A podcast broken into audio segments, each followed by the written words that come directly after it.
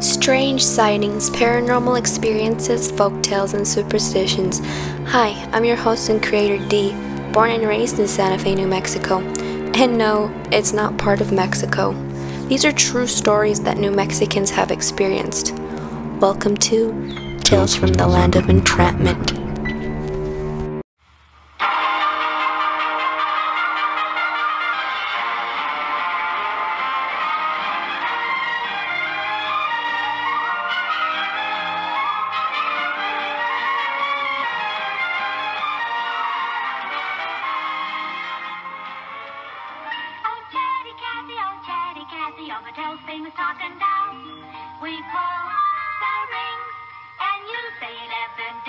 Things. Let's play house.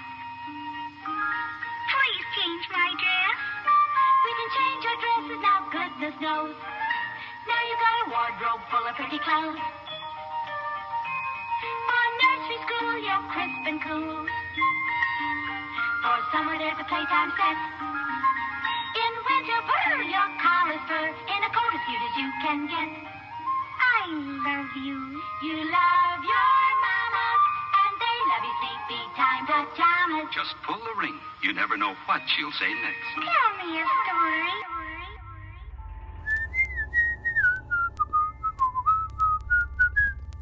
It's a pretty catchy commercial intro, don't you think? Chatty Cathy was produced from 1960 to 1964. Mattel also reissued Chatty Cathy dolls twice in 1969 with the voice of Maureen McCormick from Brady Bunch, and again in 1998 and 1999 for collectors. Chatty Cathy was the first Surefine talking doll hit with her pull string talking mechanism and phrases such as, Please brush my hair. She captured the hearts of the entire generation of little girls. Dolls are one of the most likely objects to become haunted because they have human forms and are ideal vessels for residual energies and spirits. If something tragic happens to the owner, or if the owner suffers intense unhappy negative energy, the bad energy can be transferred to the doll, which creates residual energy. A residual haunting is not a ghost, but a replay of a past event. This is like a recording that can be played many times, and the story always unfolds in the same way. The person in a residual haunting is completely unaware and unaffected by your presence. This is because it isn't a spirit or a ghost, but the echo of events that have once passed. Residual energy can be a doormat for long periods of time, but if the doll goes for a new home and owner, and the place and person have the right energy, the residual personality can become activated and cause phenomenon in the house. Spirits can be attracted to the dolls and take up residence in them, and they, they can range from low level tricksters to more hostile and powerful entities. Dolls can also become haunted if they are deliberately used in spirit summonings and spellcasting works. In such cases, spirits are invited to inhabit the dolls. Removing the dolls from the premises alleviates the haunting phenomenon in the house in most cases. Sometimes binding spells must be performed on dolls to keep pesky spirits from getting loose and causing havoc. Now it's time for Alma's story. I was 23 years old. My daughter was 3 years old at the time. My daughter and I went to spend the night at my best friend's house at the time during summertime. It must have been like 10 or 11 at night. The weather was nice outside, but there was a slight wind blowing outside. We could hear the wind blow from her bedroom window since it was open. We couldn't sleep, everyone else in the house was asleep. Behind her house, there was a park. Because we couldn't sleep, we went into the kitchen to get some snacks and we opened up the window because we saw someone walk by. But when we opened the windows, we saw swings swinging by themselves. But at this point, there was no more wind. All of a sudden, by the window, we heard a mechanic doll's voice talking.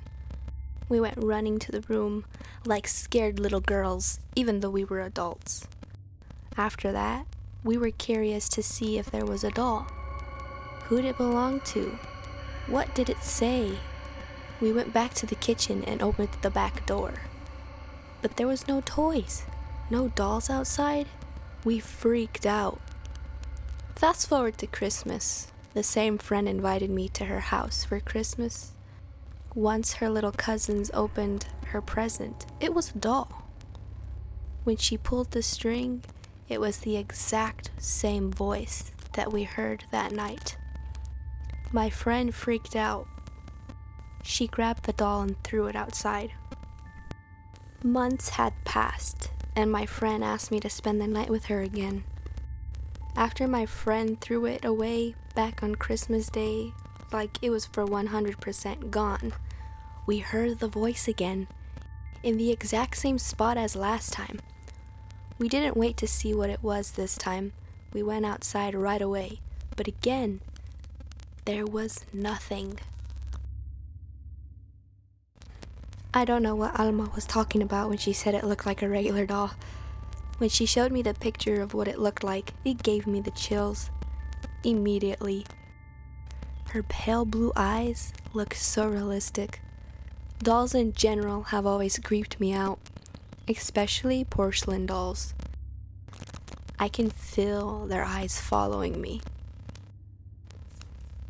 Speaking of porcelain dolls, I remember one time I was in sixth grade and my friend had invited me over to spend the night at her house. She would constantly tell me about how her house was haunted, and I believed her the second we were on the second floor of the house. It felt like we were being watched. We went to her room. It was massive. She had a love seat couch in the corner where she'd play video games. She was a tomboy and dressed like a boy, acted like a boy. So it struck me weird how she had porcelain dolls on the top of her bed frame. And it wasn't just one doll, maybe they had sentimental value to her. I never asked. We were telling ghost stories, then got bored and started playing video games around 1 or 2 in the morning. I kept staring at her dolls because they made me feel so uneasy. Then all of a sudden, one of the dolls slowly tipped forward and fell on her bed. She saw it happen too. We both jumped up and screamed. We were running downstairs to her parents' bedrooms crying. I felt bad for her parents now. Her mom walked us back up and removed the doll off the bed. I just thought that story was a coincidence because a porcelain doll my friend had looked like Chatty Cathy. Next Monday, I'll be sharing a story from a fellow podcaster's New Mexico's experience when she visited. I guess you can call this a collab. Sierra loves all things spooky as well. If you're looking for another scary podcast to listen to, hers is called Creepers and Spooks and her thank you until next time. E, that's all spooky.